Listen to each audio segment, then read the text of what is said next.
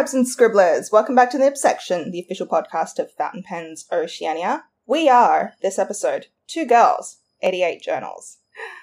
I have on the line with me Sharyn Zha. How are you, Sharyn? I am here with my 44 journals. I also have 44 journals. Wait, 44 is a bad number, and we're still technically in the lunar year yet. So, um, what's a better number? 62 and. Um, I actually have eight. One, two, three, four, five, six, seven, eight. I do have eight journals with me, actually. I have more than eight on this stack in front of me. But I'm Dinah Dye, producer in chief, and we are here to talk about journaling and um, specifically journaling that's not drawing and art related, but productivity related.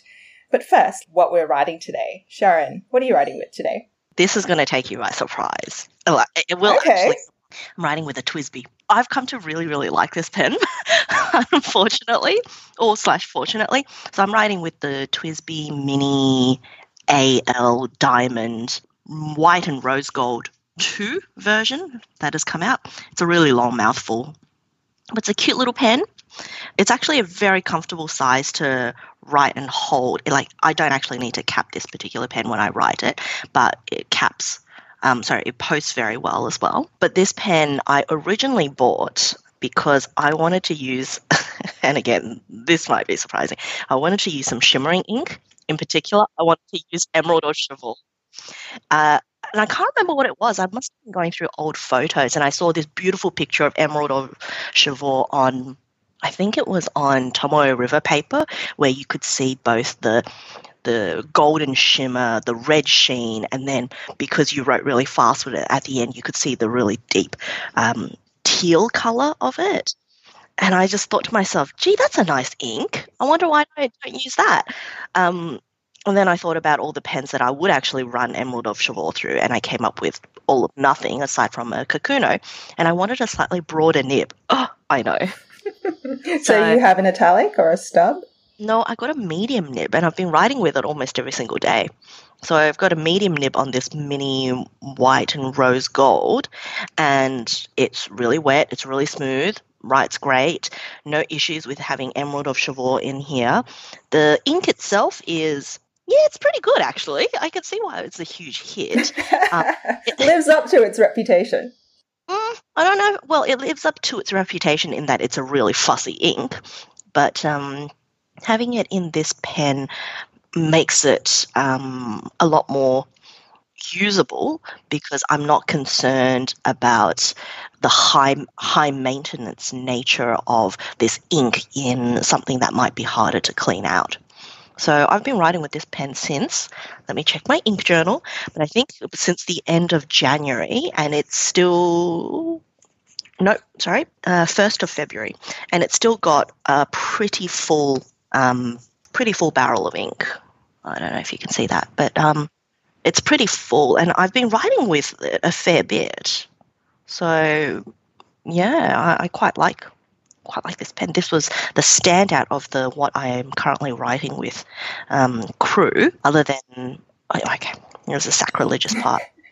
I think this writes better than the Nakaya I used last episode. Other than that, having a soft medium nib, this overall is a bit more of a pleasant writing experience. The other one, um, a bit feedbacky. That's not a word, but has too much feedback to it. So when you write for long periods of time, it gets a little bit. Um, you get too much texture when you write, and so for longer periods of time, it's not as comfortable a writing experience. Whereas this, super smooth. Still available on the website and at your favorite retailer great pen. Like honestly, really, really good pen. Um, and not one I expected to like as much as I did. I've always liked TWSBIs, but this one I like like. Hmm. I'm riding with uh, one of our old favorites. It's a ST Dupont Olympio. This is the large size, which is really the small size of the Olympios. And it's in my favorite, favorite finish um, the Vertigo One, which is that that sort of red and black checkerboard pattern, and it's inked with one of the new inks that arrived last week from Bookbinders Design, I think. It's Caran d'Ache Idyllic Blue, uh, which is very unlike me because it's a purpley blue, a blurple, one of my least favorite colors to ink yeah. a pen with. But in this case, I think it's quite acceptable because it's not pretending to be, it, it's not really so purple that it's a purple. Um, I still think it's acceptable as a blue with a hint of purple to it. So, you know, it kind of gets, it scrapes by on that. And um, it's it's typical of Caran d'Ache inks. There's no strong sheen, but it shades a little bit. It's really well flowing. It's just a very nice standard ink with the remarkable feature that it's incredibly expensive. But oh, that old chestnut. that old chestnut. Um, but for some reason, I have this fondness for d'Ache inks. I, I like how reliable they are, kind of like you do for Graf von Faber-Castell. Um, hmm. So yeah, I'm, I'm really enjoying that. It's a very unlike me color, but in a very like me pen. Yeah, I mean, uh, I know you have a great fondness for Caran d'Ache inks, and I must admit, I've actually not tried many of their new range in the tilted bottles, but the old series I found always worked really, really well. Um, but yeah, I look forward to trying some of their new inks at some point. You should definitely try some of them out. This episode, we are not so much talking about pens, but we're going to be talking about notebooks and specifically journaling. This is a topic that we've touched on in other episodes before when the boys were with us. Um, but on those occasions, the conversation has mostly been about the benefits of journaling versus not journaling, because half of the room would journal and the other half would be attempting to journal. So on this occasion, Sharyn and I decided it's the beginning of the year. You know, people are looking at their Hobonichis or their uh, Moleskines or whatever they're using and they're thinking, maybe I should get on this journaling bandwagon, specifically bullet journaling. And so we decided um, long term bullet journalers and journalers as a whole, uh, the both of us are. So we decided to devote a whole episode to it. But before we get into that topic, Sharyn, you have an update uh, or a correction or an update. So last um, last episode, we talked extensively about the Montblanc Black and White event and all of the new releases from or that are coming this particular year, and um, we had some question marks around the expression or calligraphy nib for this year and the release of it after we released that episode, uh, Montblanc actually got back in contact with me, um, uh, having uh, put forward my whole list of queries to head office, and they've come back and clarified a couple of things. So, the calligraphy collection this time round, we thought based on all the promo photos and um, the training pens that were provided to the actual Montblanc staff during their training sessions, we thought it was going to be a Fude nib and Montblanc had been such a tease, and they teased about it in their um, Instagram stories. Um, so I got very excited for that. And they came back and they said that the Fude nib, so the long short of it is that the Fude nib is not coming in the uh, expression pens for this year. So it's neither coming in the red gradient lacquer we talked about um, or the standard 146. So that that's different from what we were told at the actual event. Um, I thought they may have actually cut it just for the 146 regular, but they might actually release it on the the red lacquer gradient lacquer. Um, so at this time, they're only launching the they call it the curve nib, but the Fude nib into the high artisan collection. So those are the ones that'll set you back hmm, five, six digits worth of dollars, dollaroonies. Um, so, what they have said was that this time round, the calligraphy or expression uh, pens will come in exactly what we said last time the 146 regular and the 146 in the red gradient. They've said that the nib is going to be a refined or updated version of the flexible nib they had last time, which again is different to the pen we saw in person. Mm. The pen we saw in person was a stub nib. Uh, it's meant to have uh, more thinner and more broader writing, quote. Gathering, that means greater variation. It's coming with a flexible nib and a normal medium nib. And apparently, the name of this new pen, the red lacquer version, is called the Degrade. So take that with a grain of salt, guys, because I'm not sure if that's official or not. But um, in an email I've received from Montblanc, it says the new red lacquer fountain pen name is Degrade and it is coming with the 146 flexible nib and normal medium nib. So there you go that's an update to what we had talked about last time. And then separately, what I had heard on the grapevine was that um, there was so much hype for the Fude nibs and they just couldn't produce enough. And so they're being uh, specially set aside for the high artisan collections. So I think it's all the China Great Wall editions um, that they're being set aside for, uh, and not for us commoners. who are buying into the regular expression collection. Yeah. When I first heard the name degrade, my first thought was maybe it reads better in German. Degrade? De- or whatever the word for degrade is in German. Montblanc, I think you need to work on um Maybe more- it's radiant rather than degrade. You know, if you just put the D towards the N. that would make more sense. Uh, I don't know. Anyway, degrade degrade is a very inauspicious name. That that's our take. Yeah, and um, disappointed about the nib situation, but I'm still keen to see what they coming out, what they're coming out with, um, and whether there is a huge improvement on the um, flexible nib from last time round. Because the 146 flexible nib from last time round was cut slightly square, so it wasn't an extra fine flexible nib; it was a 0.6 millimeter flexible nib, so it was slightly stubbish. Um, if you listen to our episode where we talked about this, I went on and on and on about the fact that it was slightly stubbish. Um, and I hated the fact that it was slightly stubbish.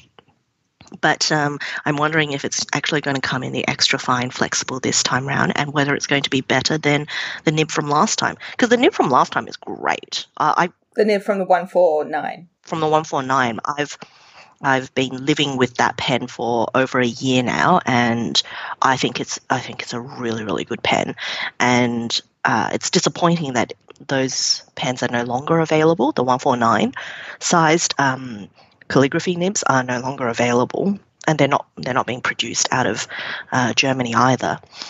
But we shall see what the 146 comes out with. I have a question. So, did you pre-order one of the new degrade with the calligraphy nibs? I did not. I figured they'll get enough in for me to yes. actually buy one.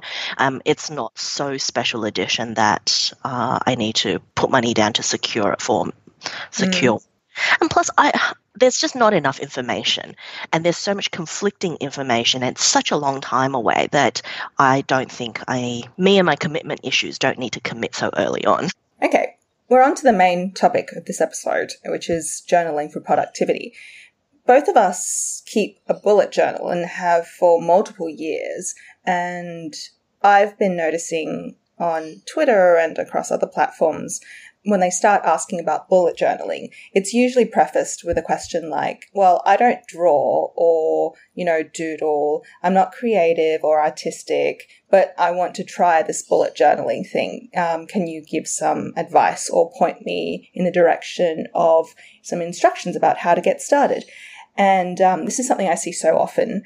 So we decided, you know, let's do this as best as we can over the podcast format. Myself, I'm a big fan of the system, not necessarily as originally espoused by Ryder Carroll or what he originally invented, but I'm a fan of the way that you can adopt some very, very common sense principles about it and then customize it to your own purposes and adapt it over the course of, you know, m- months or multiple years. I think it's a very flexible system and it's a very useful one and easy to pick up. So um, we thought we'd approach it from that perspective, the way to make it easy and to make it work for you. So, Sharyn, how long have you been bullet journaling? So I've been journaling for a very long time, and I never considered myself a bullet journaler until I actually read the Ryder Carroll um, intro to bullet journaling and how he uses it. So I've been journaling ever since I've been at full time work, which is now 12 ish years, 12, 13 years. Um, I've always had a system in place whereby I need to um, keep a collection of thoughts, tasks, and notes together. And I've experimented over the years with a number of different um, ways of doing that. The handwritten um, method always works best for me. I have um, I have a very particular memory where it's very good, so long as I write it down. Mm-hmm. So if mm-hmm. I write something down, I don't tend to forget it. Um, and it really freaks people out at work because if they ask about something that uh, that happened, say one year and three months ago, I could almost tell them exactly what had happened on that particular date and what were the concerns we had, and it would be backed up by my notes on from that particular day. So I've had a number of different systems, but when I discovered the bullet journal system, I found that there were a lot of concepts that uh, Ryder Carroll had in his original bullet journal article, um, which were very useful, and it was uh, really good for organizing how I was doing my existing journaling. What about you? Same. Um, I've been journaling for a long time, but I don't think I really started list making and organizing my tasks in, say, time frames. So, um, proximity deadlines until I, until maybe 2014 thereabouts. Um, I think using a bullet journal allows you to bring structure to what otherwise might be a disorganized um, collection of notes, or at least to me, that's what the function of my bullet journal is. So I've been using my adapted version of Ryder Carroll's method since 2014, and I've gone through many, many bullet journals over that time. It's changed a little bit over the years. There are certain elements of my bullet journal that has been very consistent over the years.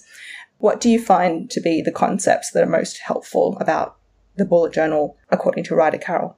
Uh, so I'm a I, I'm a prolific list maker.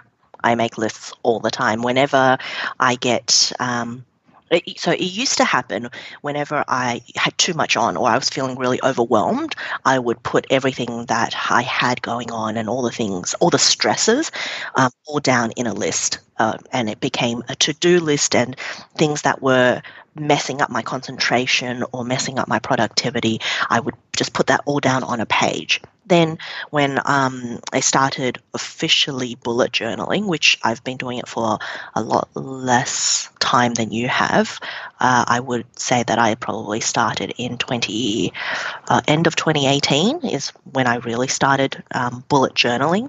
Um, so the keys that Ryder Carroll uses to organize um, his lists, so his task lists, and in particular, um, the ability to push forward, migrate the tasks for something that is uh, not urgent right now. That was you know, game changer. that was a game changer to actually have something crossed off your list, but only actually pushed forward to a different date because it didn't need to be actioned right now. That that was very helpful. Um, and then from the rest of the actual bullet journaling concepts, that's probably the main one that I use, to be honest. Um, I don't use uh, collections. I don't do any time planning within um, my bullet journal. So I don't um, set up like a monthly calendar that I draw up every month or even weekly tracking. I don't use that. I use um, I use a digital calendar for that because my days move so much. Um, and then I don't tend to use the collections much either. I did once upon a time, um, but uh, I've resorted to instead of having collections in the same book as my bullet journal, um, if I want to keep collections of you know, things I've read, things I've watched, things uh, I want to do at some particular point in time, I just keep it in a different notebook. Um, similar to you, I don't use tracking. I don't really use collections either. The main thing I use it for is like you, sort of like a brain dump. I find my bullet journal very useful to refer back to because what another thing I use it for is basically as a kind of like an index to my life or to other notebooks in my life. So um, the index at the beginning of my bullet journals refer to entries in my bullet journal, which in turn will give me a date and a rough time to um, consult other notebooks or other resources. For example, a particular email, um, a particular set of meeting notes, because the rest of my my work life is nowhere near as cohesively um, or coherently and comprehensively um, indexed or tagged the way that my bullet journaling is because I've gone through so many other systems in other productivity tools over the years. It's really difficult in those systems to have a consistent set of tags through all of them. And what I find is that I've been using my bullet journal as that particular sort of a log or a meta index for everything else. And sometimes I, I just have to have a rough idea of when something happens. I look in that bullet journal, I look through the index, and that directs me to a very narrow margin of time that I can look up something else. So it, it's it's quite convoluted, but really my bullet journal is like the index to my the rest of my life. Um, and the index is definitely the most important part of my bullet journal. So this is probably where we differ because I don't use an index. Yeah. Um, I don't use an index. Um, and I don't recommend that for everyone. Uh, if an index works for you, great, go, go for it. I don't need one um, because I think, as I've mentioned, uh, I have a very good memory, and I have a very good memory in being able to place certain things at a particular point in time within about a three month period. So I tend to think of the year in four four chunks and every chunk is a three month period. And usually I can think of all of the major things which occurred within a three month period. And then I'll just go to the notebook that I kept at the time during that particular three month period. So I don't use an index at all. And I should say that when I use a bullet journal or when I journal for productivity specifically, um, I do it in the context for work and work alone. Okay, my my bullet journal is much more of an amalgamation of things. Um, it's mainly work, but there's also like financials um, and certain aspects of um, family responsibilities, which also go into my bullet journal um, because my work and my home life are less clearly the boundaries are less clearly defined. I suppose you can put it that way. I, prepared on Twitter at the beginning of the year, I think back in January, a set of diagrams about how I personally structure my bullet journal and the way that I use a um, a sort of a Midori traveler notebook sort of a system where you can slide multiple notebooks into um, an organizer, how I use that format to contain my bullet journals. So um, I'll include a link to that particular thread it gives you an idea of one particular way that you can structure your bullet journals and it's not reliant it's not reliant on doodling or you know sticking washi tape or stickers. Not that there's anything wrong with that um, but i just find that incredibly time consuming and it's it's a pressure on people who don't actually find themselves um, artistically motivated in that way. You know I, I don't bullet journal well i do bullet journal to take stress off myself because I find the idea, the act of writing down tasks to be de-stressing in itself. But I don't get um, satisfaction out of doodling around my bullet journal, although some people do. So, you know, this is one way that you can bullet journal if you're not artistically motivated, and this is how we do it. So um, you can have a look at that thread. Um, the main way that my bullet journal deviates, I think, from Ryder Carroll's is that I rely very heavily on the idea of a rotating bullet journal. Something that really annoys me about Hobonichis, about very structured planners and diaries, is that when you reach the end of the planner, you have to get a new planner. You have that really awkward phase when everything that was useful about the old planner you no longer have with you because you're on a completely new physical book. And that's one of the drawbacks, of course, of using an analog book. It's harder to carry all of your bullet journals with you. And unlike Sharyn, I don't have a great memory.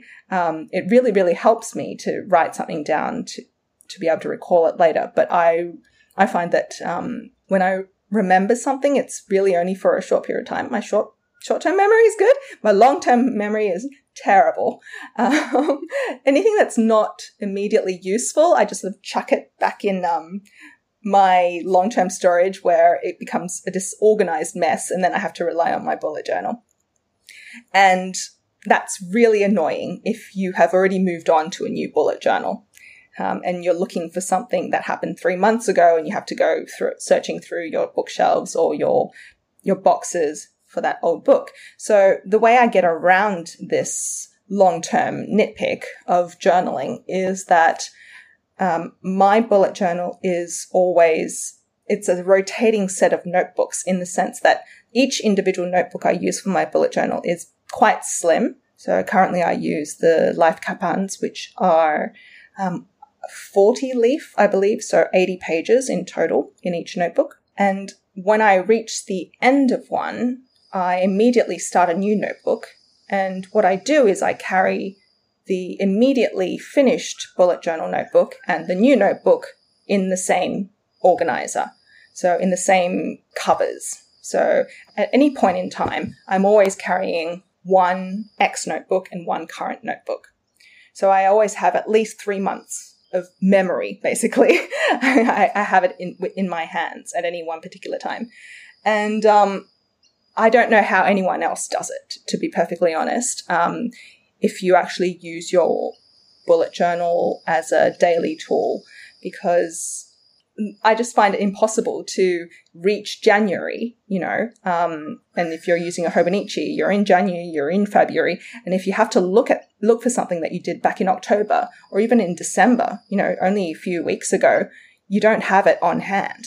So the system I use just gets around that particular um, flaw, I believe, of analog journaling.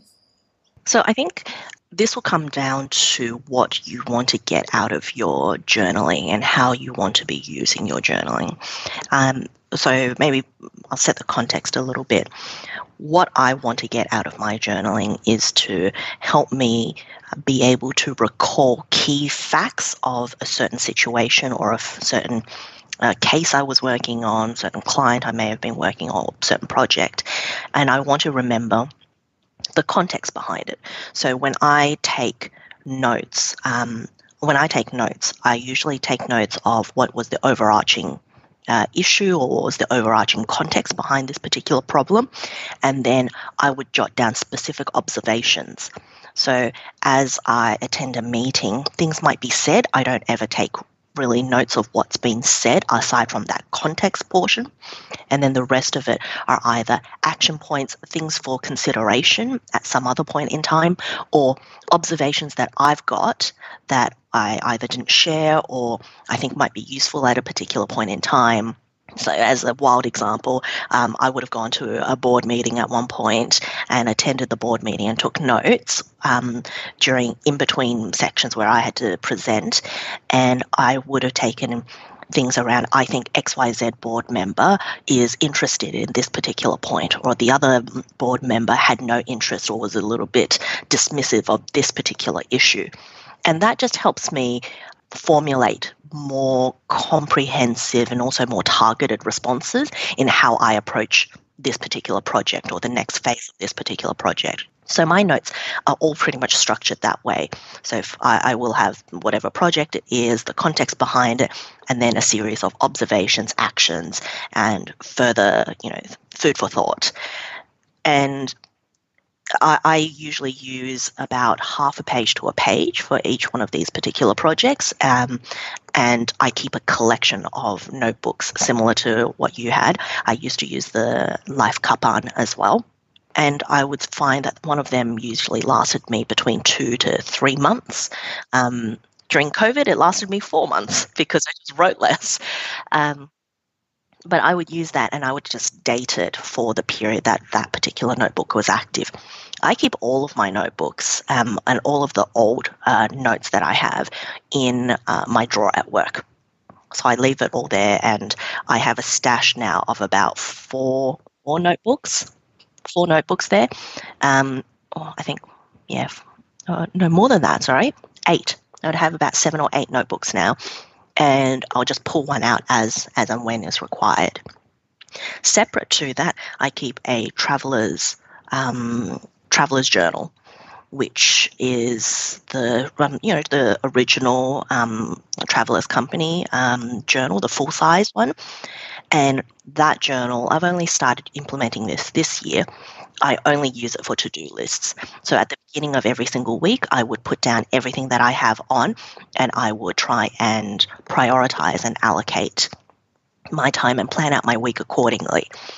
That book is only used for that. It's a list of tasks, and that's about it. Um, nothing else. That's all I use it for. Uh, what, I separated out this year because what I was finding in the past was in between all my very useful notes, I had pages of just to dos, which were not so useful at all. I thought it was a waste of space in a notebook that um, was otherwise very coherent and also very, very useful in helping me be a lot more strategic um, in how I was approaching certain tasks. So, you mentioned that you don't actually use an index, and hmm. that once you've written something down, your memory is actually very, very good. So, how is your how are your work notebooks then structured? Is it just project and then time? Uh, so it's sequential.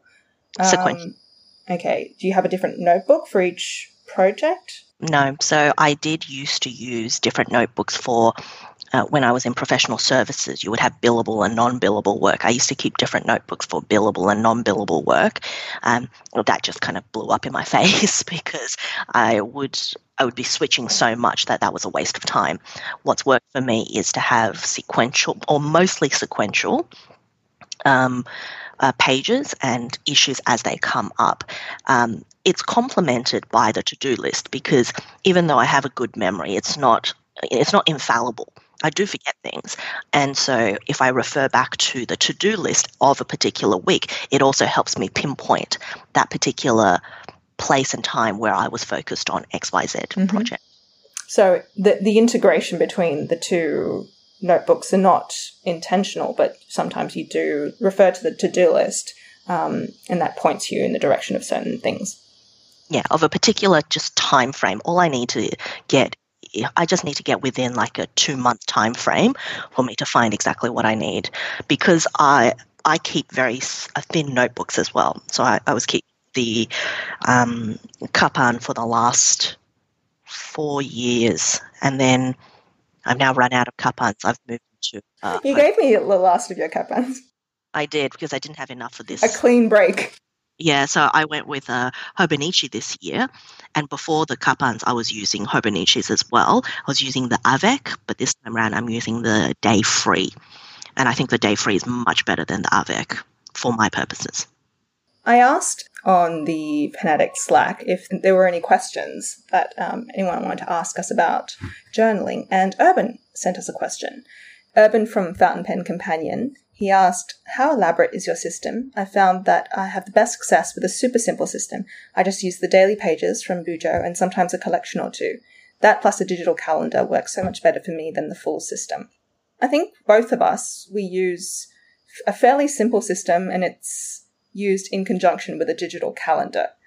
Neither digital nor analog is complete in itself. Um, both are used in conjunction. I particularly find it useful to have an analog next to a digital because it's it's so much faster than having to switch between apps on your phone or on your iPad. Um, you know, to have a list of to dos open in a notebook while you're working on something else digitally. Um, even though you can have multiple screens up, my mind is somehow just more used to the fact that I look at an analog and then I look at a digital screen. Um, it's easier to separate the two activities.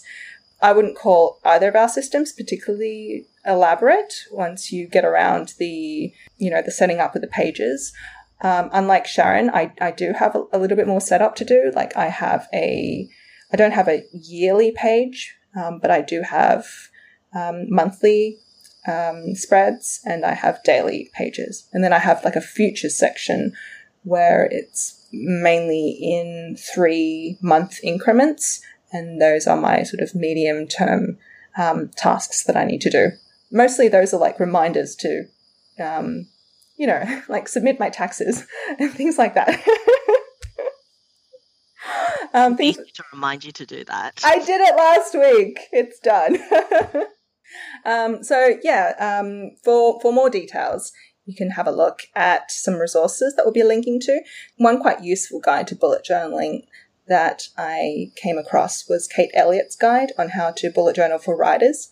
Kate Elliott um, is an author, and on her Patreon, she goes through quite comprehensively on her bullet journaling system, focusing on how uh, published writers um, use that system to track their projects.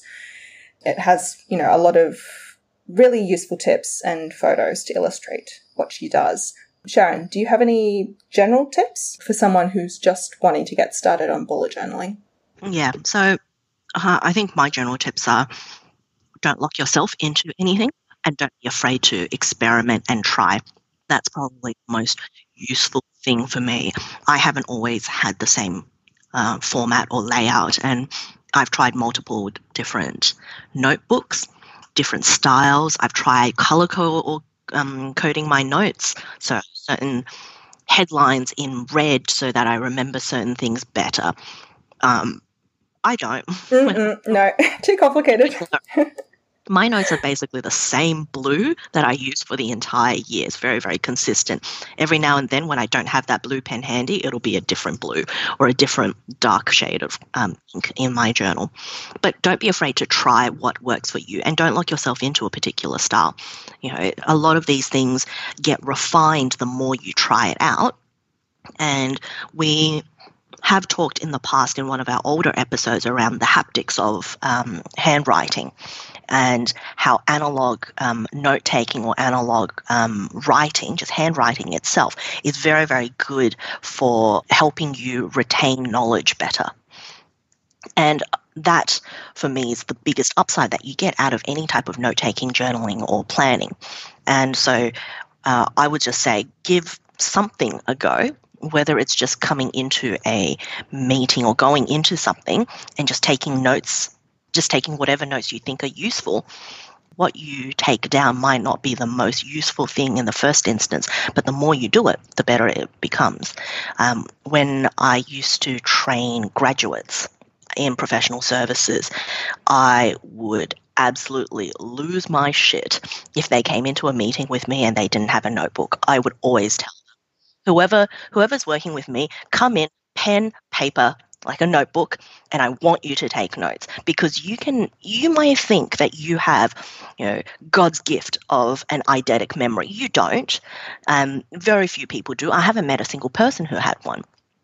And so if you're coming in here and you think you can remember every single instruction without writing it down then boy you've got something coming towards you. And I'm not afraid to call you out on that because I do happen to remember what gets said because I take it down. I write it down. you want to you want to fight me on that one? so I think it's a very good habit to start developing mm-hmm. um, early on, but even once it has been developed, um, to be refined later on. Because certain things I no longer take notes of now. Like uh, I don't take notes of certain things which I'll be able to find in a document later on, which is why now my notes are more on the side of this is what I actually think is going to be useful. And if I'm doing a presentation or I'm having a meeting where, you know, it's getting quite intense, here are the three dot points that I need to talk to. And that's the one guy in the corner who I need to be careful of because mm-hmm. he's having a really bad day. you know, all of that will come from the insights that my planner actually gives me. My addition to that would be, and it's it goes along with what you're saying about not committing yourself early to one particular method or one particular format, and that is to pick a notebook that is not intimidating. You know, start with something quite slim because then you don't feel locked into it. Because the more the more power you give it, um, I think the easier it is perhaps to give it up because it sounds too intimidating um, and because it's too much of a task. But instead, if you're using like a slim notebook, you know, something that initially might be quite throwaway, um, you just use that as a practice bullet journal, maybe to figure out what works and what doesn't work for you. Um, try different, what do you call those? Um, keys, systems, um, yep. figure out which you like, which you find easier to read and um, locate in retrospect. Use a system that initially is not too um, intimidating for you just to get yourself started. And don't feel bad about it if you, you know, let it go for a few weeks because you can always pick it up later. Yeah, and don't feel bad about just crossing out a whole page. So when I first tried bullet journaling the Ryder Carroll way, mm-hmm. I went and got myself a couple of Moleskines. I know, guys, I know. And I thought to myself, well, these Moleskines are perfect because they are dot grid, they work great, and you know, I've got this really cute elastic and I can put stuff in the back and it's a perfect size notebook.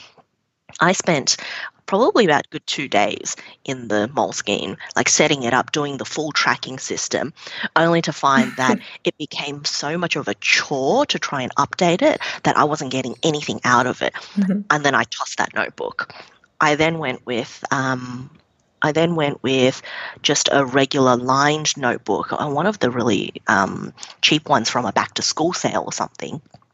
And that wasn't quite right either.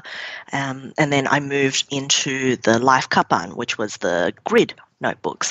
And I love the grid notebooks, and I probably would stick with grid um, the whole way through. Uh, I know a lot of people like the dot grid um, just because it's more freeing in some ways. Uh, no, the grid works great for me because um, I don't draw.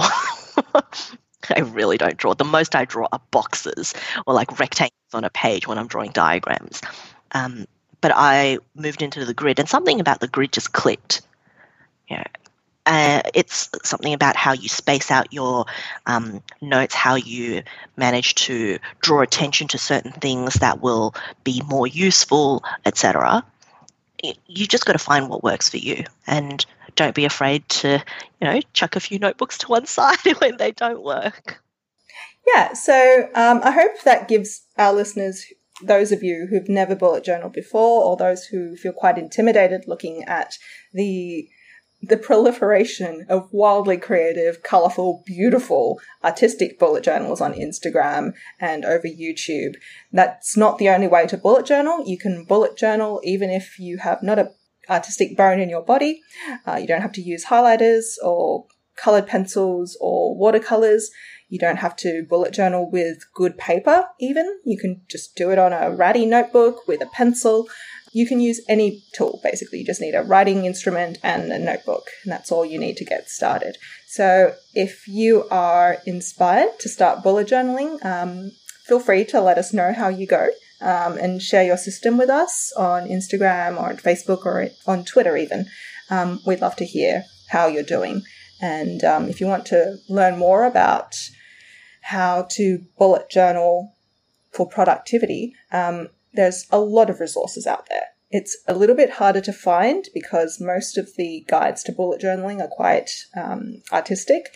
But if you look at the ones that are just text based, um, diagram based, um, I think you'll find that there is more resources than you think. And definitely don't think of it as like a feminine masculine thing.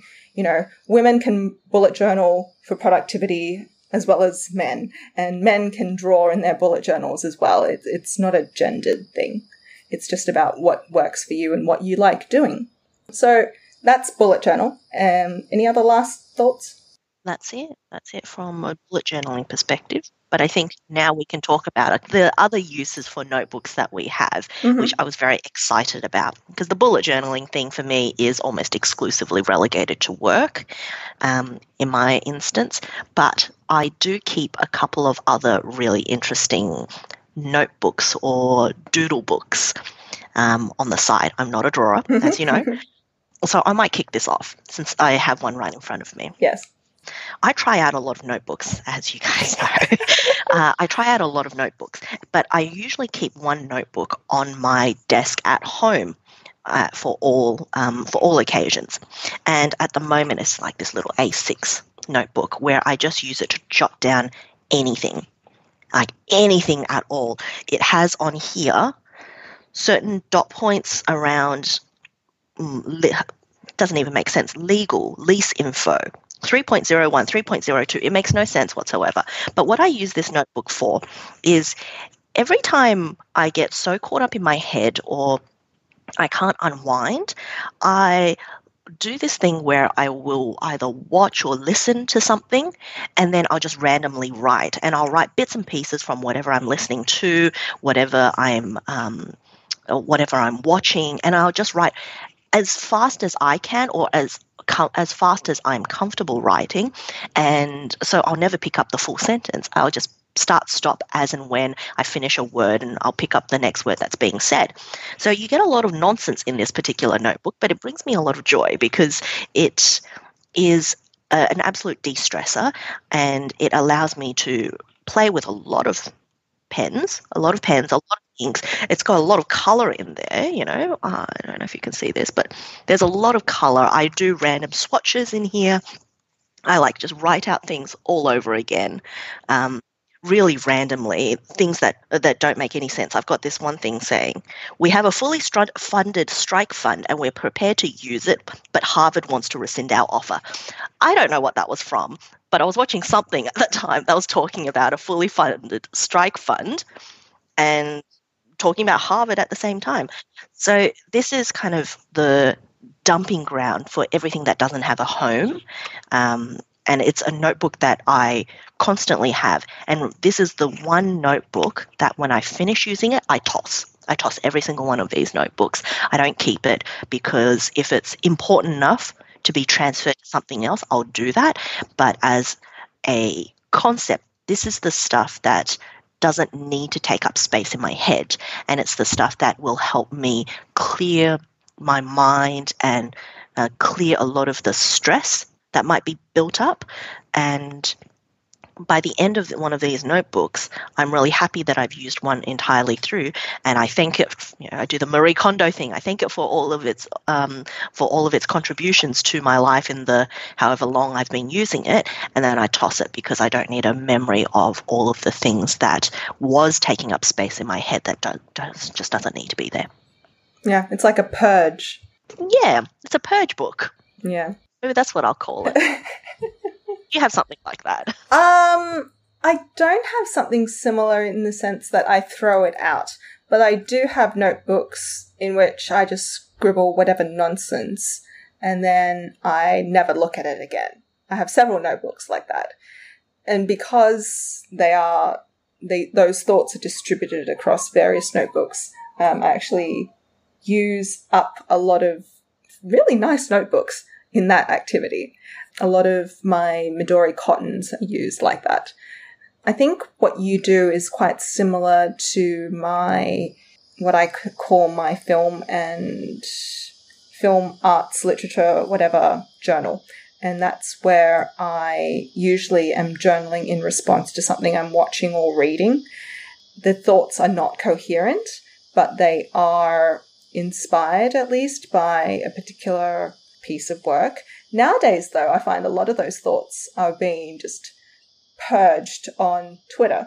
Maybe that's a it's a less healthy way to exercise those thoughts. Um, maybe I should get into like just having a purge journal instead, um, instead of just airing every random thought on Twitter. Once it goes out on Twitter, you can never bring it back. that is true. But what I do have is just a regular journal, which is very rarely updated now, to be honest. Um, this is a Nanami Seven Seas that I've been writing in since August 2017, and I still haven't finished it. But in it is, um, there are lists inside, there are some diagrams, there are like life events that um, I actually remember to write down. It's not um, something I use very religiously, so it, it's not comprehensive. It's not like a full log of my life, but um, every once in a while, I do feel motivated to just sort of update it on what's been happening in the last couple of weeks or last couple of months. And this is something that I occasionally I do find useful to look back on. You know, um, I'll think, what was what year was it um, when I was thinking this particular thing, or what was my favorite um, movies of the 2010s. There is a list in there that's like that. Um, these journals, they're not indexed, so it's a little bit random to flip through. It's very disorganized. Yeah, some of it is some of it is like yours. It's sort of like an emotional regurgitation, and some of it is actually useful. Um, this is more like a sort of catch-all. So I've been writing diaries or journals since I was very, very young, probably since I was about five years old. Originally, it was to help me improve my English, and then later on, it was help it was to help me improve my grammar and my overall writing style. Um, fun fact: my earliest journals, um, and the reason why I started journaling very early on was because um, it was homework that my dad gave me, and he would read and mark my journal. So my oldest journal, when I was younger, uh, I've got to see if I can dig out one of these. Were act- actually had marks in them. There were marks out of a hundred. Nowadays, that's I, typical I, Asian parenting. Asian parenting. But I now look back on it and I think to myself, I wonder if Dad was marking the quality of my day or the quality of my work, or whether mm-hmm. the quality of my day also impacted the quality of my work. Um, and anyway, so I used to journal a lot, and I used to journal absolutely every single day because uh, I would get a mark every single day. um, oh, also my handwriting. Didn't you feel it was invasive him reading your yeah. journal every day? Yeah, absolutely. But you know, what are you going to say? No, Dad, you can't read my journal that I'm writing. Yes, given it to me as homework. um, he used to also grade the quality of my handwriting as well. So some days I wrote like this really, really, really long piece, but towards the end my handwriting had deteriorated, and then he would give me like a seventy because my handwriting was almost illegible. Um, anyway, so I I had been journaling for a really long time, and I did it almost consistently daily for uh, all, probably until the end of high school, beginning of university, like every single day. And then as I got older, um, I started journaling a bit less until it got to the point where last year, this year, I decided to stop journaling the way that um, you know, I'd always been doing, which was writing out a journal entry in just a blank notebook, uh, summarizing my day.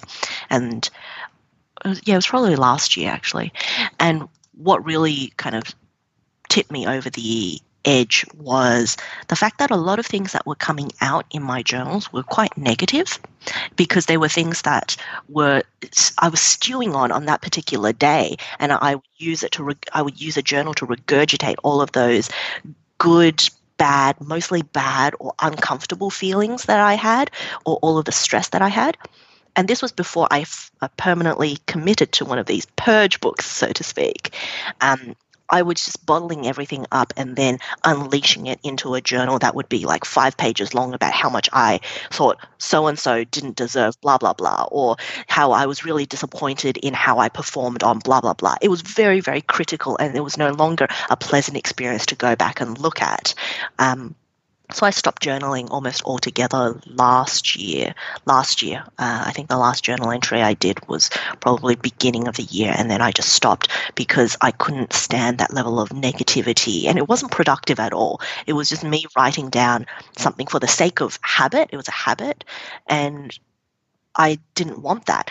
Instead, I wanted a healthier way to purge uh, any of these stresses or excess floating thoughts. Hence, now I just keep these random notebooks. But this year, what I've done is um, I have committed to a five year notebook, uh, a five year journal, because it's much shorter. It's really hard to bitch about something in like it's it really is. I've tried. Um, it's really hard to put down more than just some key things that you did that particular day. And so now I use my five year journal as here were like the two things that really stood out from today. I went, you know, I went to dinner with Di last week, uh, last week, week before. We went to Japanese, had probably had too much to eat, but everything was really, really delicious. Right? Things like that. Um, it just reminded me of where we went on a particular day, who I was with, what I did that was noteworthy and doesn't give me enough doesn't give me too much space so that I end up spiraling down this you know weird rabbit hole of uh, negative thoughts. Something that I've been doing for a lot longer uh, than bullet journaling is using something that's like a commonplace book. So I think I put some notes on what commonplace notebooks were in our show notes. And this is something that, like you, I've been doing for a lot longer than I knew what a commonplace notebook was. So you said you, you were basically doing like a bullet journal or a list making process before you ever heard about Ryder Carroll. Well, I've been doing commonplace notebooks for like 15 years or probably a lot longer. And a commonplace notebook is just um, one notebook. It can be organized however you like, but it's a collection of miscellaneous things that you read or that you are thinking about. And it, it's like a project that's continuously in work, a collection of readings or a collection of quotes. Um, it's reviews, it's commentary on articles, it can be clippings from newspapers. It's basically a practice of recalling things that you have absorbed and consumed. And it's in a long tradition of making these notebooks um, that you derive this concept of a commonplace notebook. And um, if you Google it, you'll find something about commonplace notebooks going back centuries um, because paper used to be precious and people didn't didn't used to have like computers or um, extensive um, resources and libraries. And what they'd have to do is when they read something that they thought might be useful to them later on, they would copy it down into their own notebook. And often this would go into a commonplace notebook. So something that's a collection of things that you want to keep and treasure and maybe refer back to um, in future. So my commonplace notebook is mostly quotes, poems, um, my commentary on those things. It's um, fragments of books. It's quotations from movies. It can be passages from an essay that I really valued or thought was really intelligent or well written. It's structured in a way that I adopted from uh, John Locke's system. So, John Locke, the Scottish Enlightenment thinker from the 18th century, he has actually, he really loved his commonplace notebooks and he has uh, he has written a book about how he indexes his commonplace notebook and i found that very intuitive so i've been using that system to index my commonplace notebook for the last couple of years and this particular commonplace notebook that i have in front of me this notebook in itself is from dated from August 2017, but certain entries from it are from older commonplace notebooks that I've then migrated into this one. So, you know, there are entries in this, fragments of this from other commonplace notebooks, older notebooks, you know, back to high school or even earlier. I find especially because these days a lot of us are having to relinquish our libraries you know, we live in spaces where we don't have um, extensive bookshelves. We don't have so many hard copy um, paperbacks or books. A lot of what we read is digitized.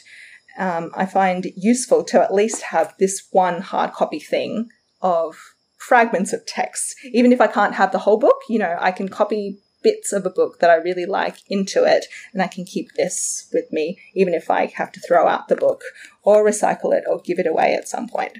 So um, that's what the Commonplace Notebook is for me. There are other versions of it, and there are actually a lot of guides about how to organize and set up and use a commonplace notebook like there is about doing a bullet journaling except commonplace notebooks is a much older concept and actually, if you look on like Amazon or AbeBooks, you'll find that there are writers and thinkers in the past who have published their commonplace notebooks and, you know, they're available in print.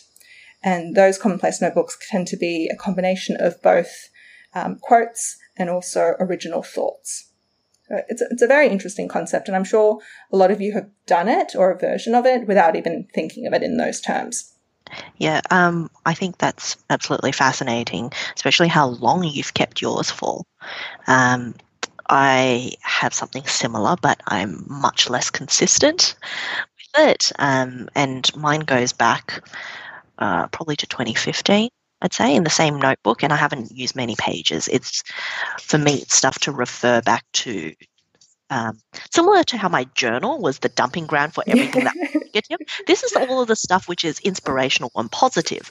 Yeah. So I keep this notebook very, very clean and I keep it full of uh, inspirational poems, quotes, um, snippets from particular books, uh, a lot of nonfiction book snippets that I found to be extremely useful um, or really uh, well thought out. Um, and I keep that. I also have the odd, po- like, positive journal or inspirational journal um, that I've written in this particular notebook, which um, is a direct contrast to everything in all my other journals um, because this is one where I, you know, if I have a bad day, I'll go back to. I have this one particular um, one entry in here from 2016.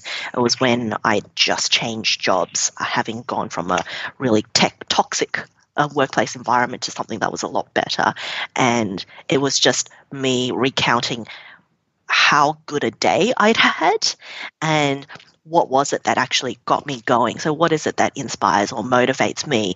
Um, and what gets me to perform at my best, which is um, around the type of feedback that I get, the type of support, and um, and uh, how to maintain that upbeat nature.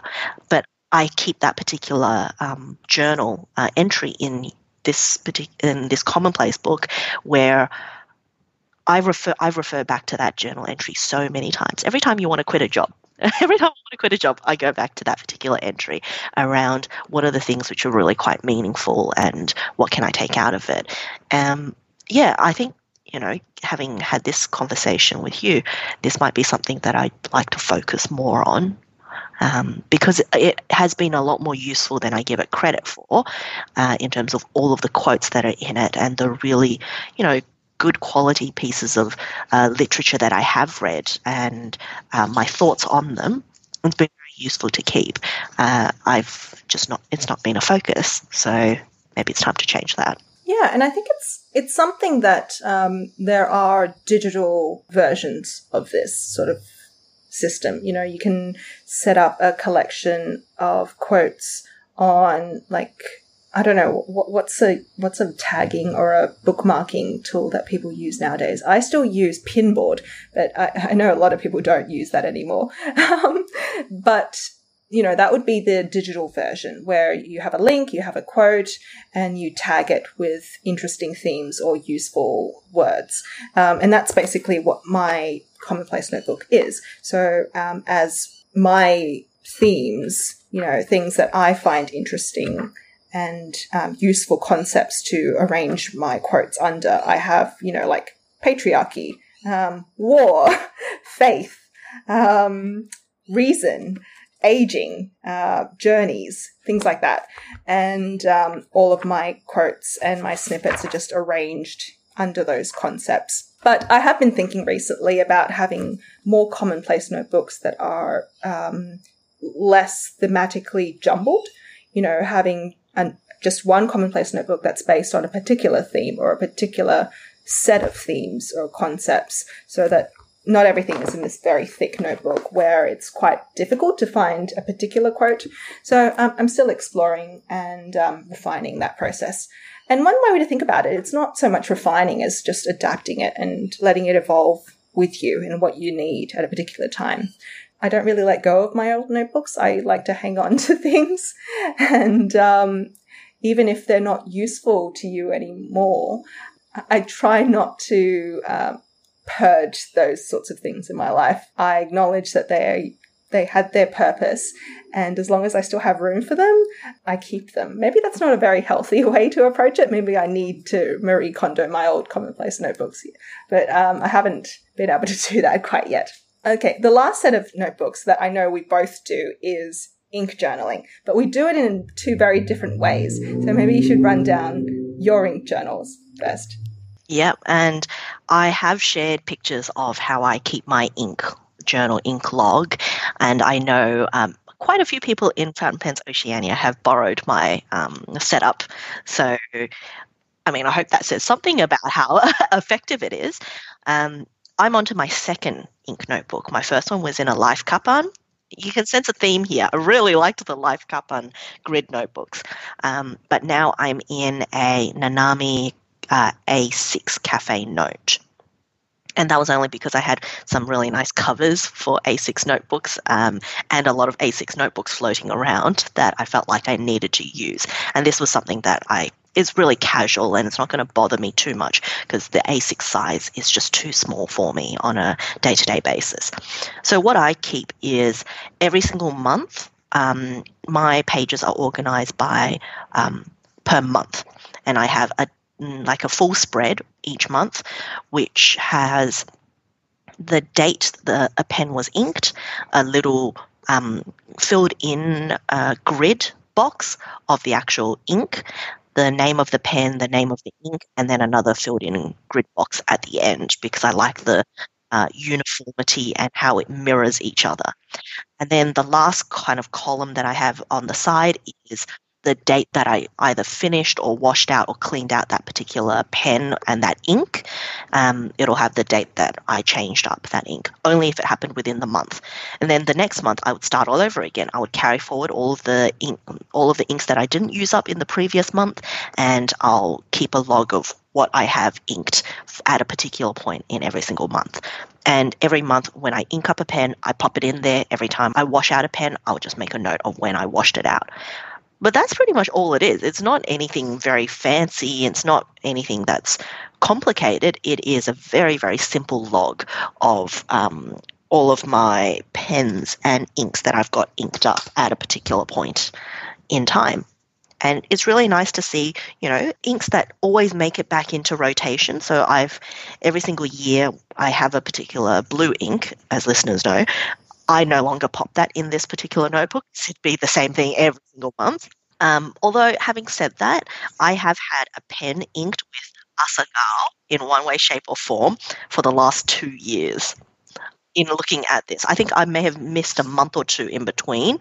Yeah, I've missed a few months in between, but almost every other month I have had a pen inked with Asagao, which tells you, I don't know, something. I like blue inks. Um, but that's all that's all my ink log is. It's just what ink was i using? What pen was it in? And it's really interesting because my ink log goes back in my other notebook to 2015 i think. And it's really interesting to see which inks you still use versus ones that you don't own anymore and also pens that you used at the time that you no longer own anymore. So i'm looking at my january 2019 spread. And so the first pen I no longer own. The second pen I no longer own. The third pen I do own. Fourth I no longer own. Fifth I do own. Sixth I don't own. Seventh I don't own. Eighth I do own. So of like the eight pens that I've got inked up, I've only got one, two, three that I still own.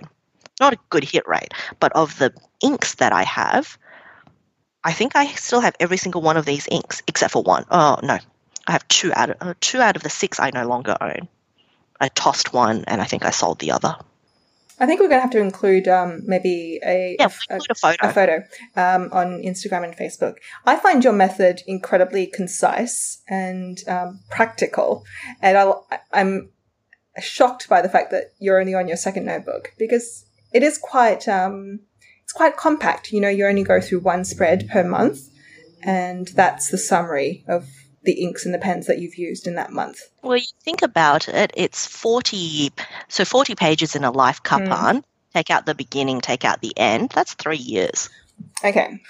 Well, that's my my system is a lot more um, sprawling, and I don't even know if it's actually more useful.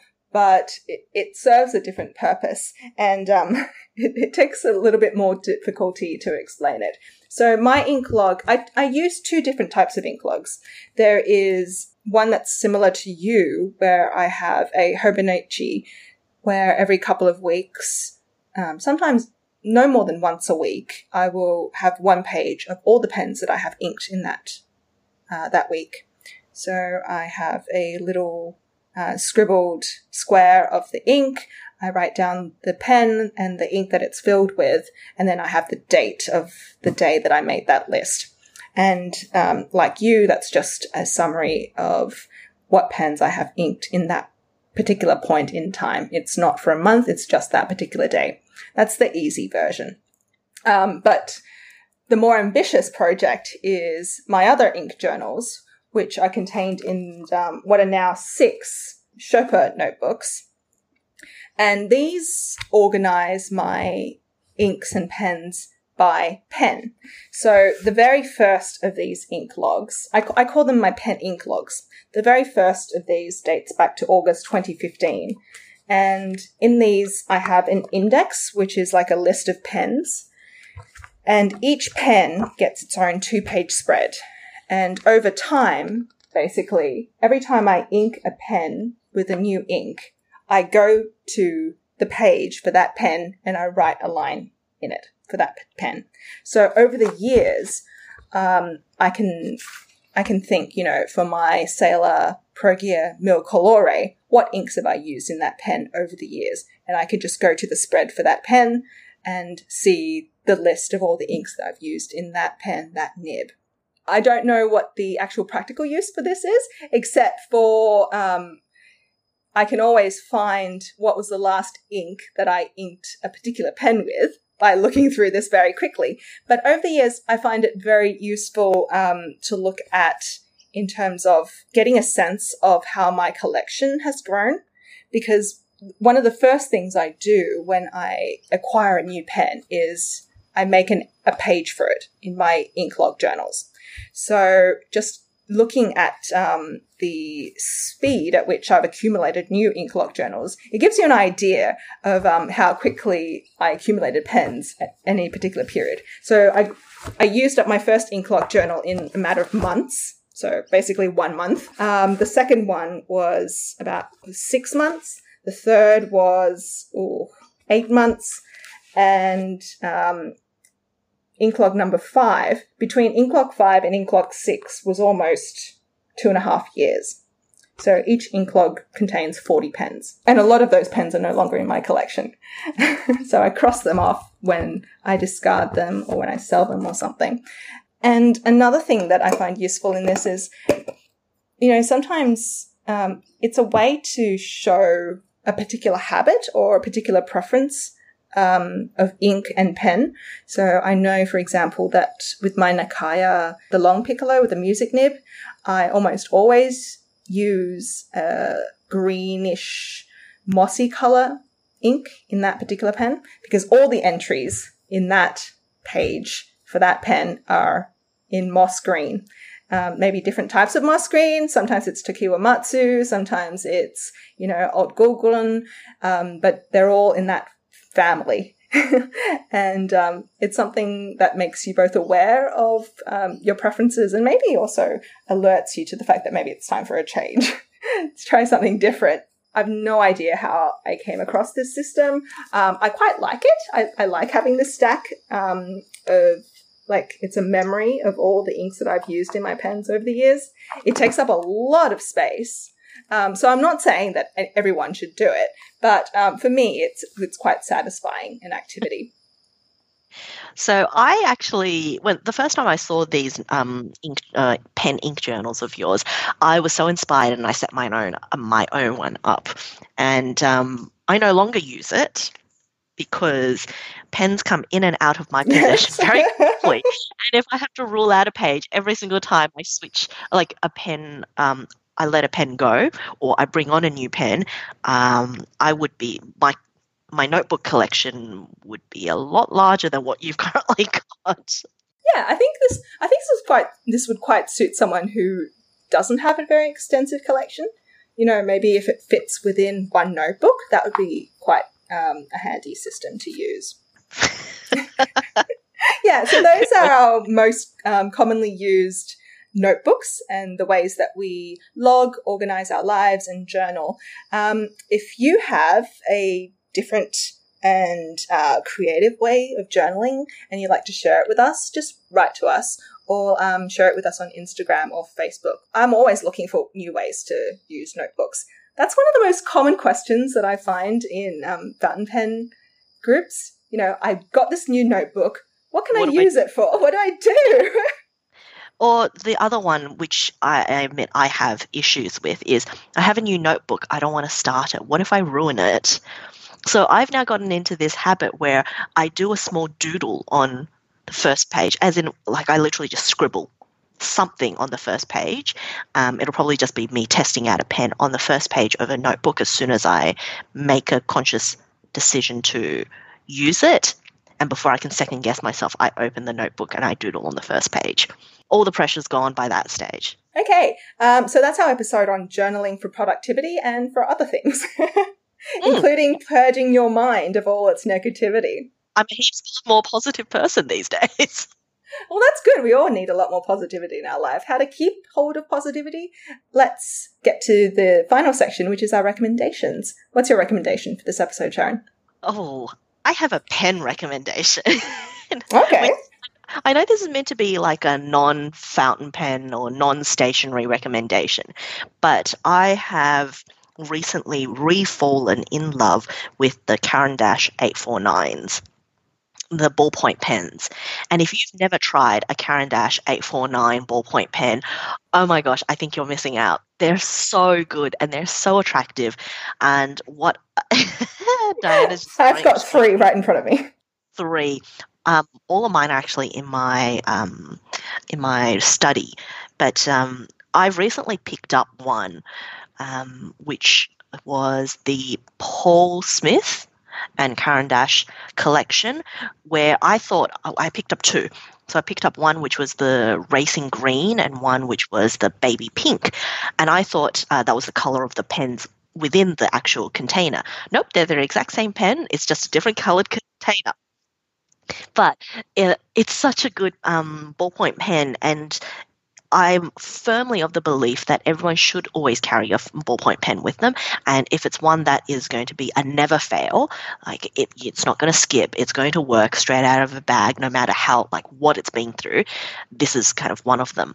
So I don't specifically recommend the Paul Smith versions. I do recommend the Nespresso, the third edition Nespresso pen, which is a bright, bright purple. It's such a good looking purple. Like it's the color of um, one of the purple capsules that you can get in an espresso um, machine, but it's also um, made from recycled Nespresso aluminium pod packaging. So it's you know it's good for the environment. Um, it is a pen that you can reuse, and yeah, I can't say enough good things about it. I've recently been writing a lot on um, cheap copy paper. So I've had a number of things that I've had to print out and I've had to mark up and I've had to do it with cheap um, on cheap copy paper. So I've um, gone back to using ballpoint pens because my fountain pens just bled everywhere. And I I'm so surprised that I didn't I didn't use these pens as much as I am now because they're so good.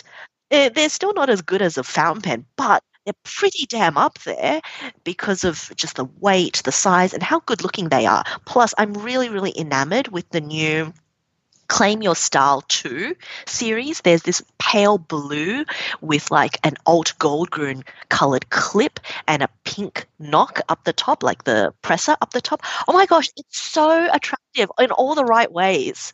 So the turquoise is beautiful. It is a beautiful um, pen. I have one, hopefully coming in the mail soon, um, because I didn't buy one last time round. Um, but this time round, I've got the pale blue, and I'm tempted by the yellow. Very not me, but it was like so bright and so happy that I am thinking I might cave in and get the yellow as well. But I do have a couple of the Paul Smith ones, and I also have the the Brut Rosé one the champagne rosé one, which looks fantastic, and I have um, the Nespresso two and three. And if anyone wants to sell me a Nespresso one ball pen, please message me on Instagram. I am looking to buy one. yeah, they're a little bit um, more distinctive and colourful than something like a Parker even though I love Parker as well. Yeah, I just think they're so good writing pen and I can't say enough good things about it and it's been the thing that's blown my mind recently so there's a rec in there for the Caran d'Ache 849 ballpoint pens and uh, probably like a follow-up to that their actual refills are really good My recommendation, um, something that's been making me very happy um, recently on Instagram. I love to follow um, accounts from wildlife rescuers. So, um, Australian wildlife rescuers, people who find, you know, helpless little animals and rear them back to health. If you're not Australian, you may at least know a little bit about, a unique wildlife. A lot of very unique Australian animals are marsupials.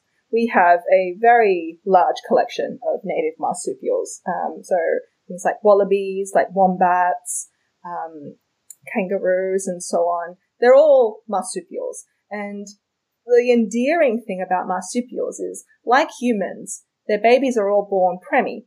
Um, like they're born and they are ejected out of their mothers at an age where they're completely helpless and they need to be nurtured and protected and fed multiple times a day for months and months and months, just like human babies. And um, this is quite tragic when you have a marsupial whose mother has been hit by a car or wounded by um, a feral cat um, that's roaming the trees at night, and um, their babies are just completely helpless and they can't look after themselves, maybe up for up to a year. So there are lots of wildlife rescuers who um, help look after these baby marsupials. And I just love following them. Um, two accounts that get updated quite regularly. One is the Kangaroo Sanctuary in the Northern Territory. Um, it's, it has so many followers and lots of really, really cute videos about little wallabies and kangaroos. And um, I just, I just love their little faces and their big, big eyes and their furry ears. Um, if you've been near an adult kangaroo, they are quite intimidating, but when they're little, they're just very, very cute. we need to insert a meme or a link to that meme of the boxing kangaroo, like the fully ripped yes. one that looks like it's just going to punch your face in. well, they're they're really scary. They have these ripped abs and huge tails and very muscular legs, and they look like they like were muscular all over. Muscular, so muscular. And they can be over six, um, two meters tall, like the giant kangaroos when they're standing upright. So um, very what, scary. Six foot two, six foot three. Yeah, you don't want to you don't want to come across one of those in the wild. But the babies, the babies are just helpless, very cute.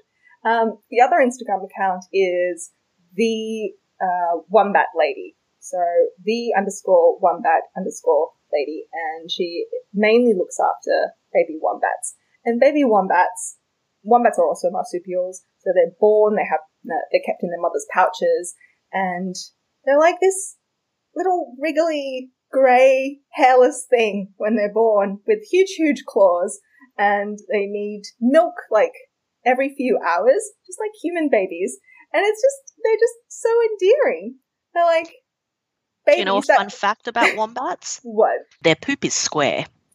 I have my doubts about this. You can check it online. Like they actually poop out relatively square um, poo. It's not. It's not like it is not elongate. It looks like a cube. A cube. You can, you guys can Google it. Please Google it and then tell us what you think.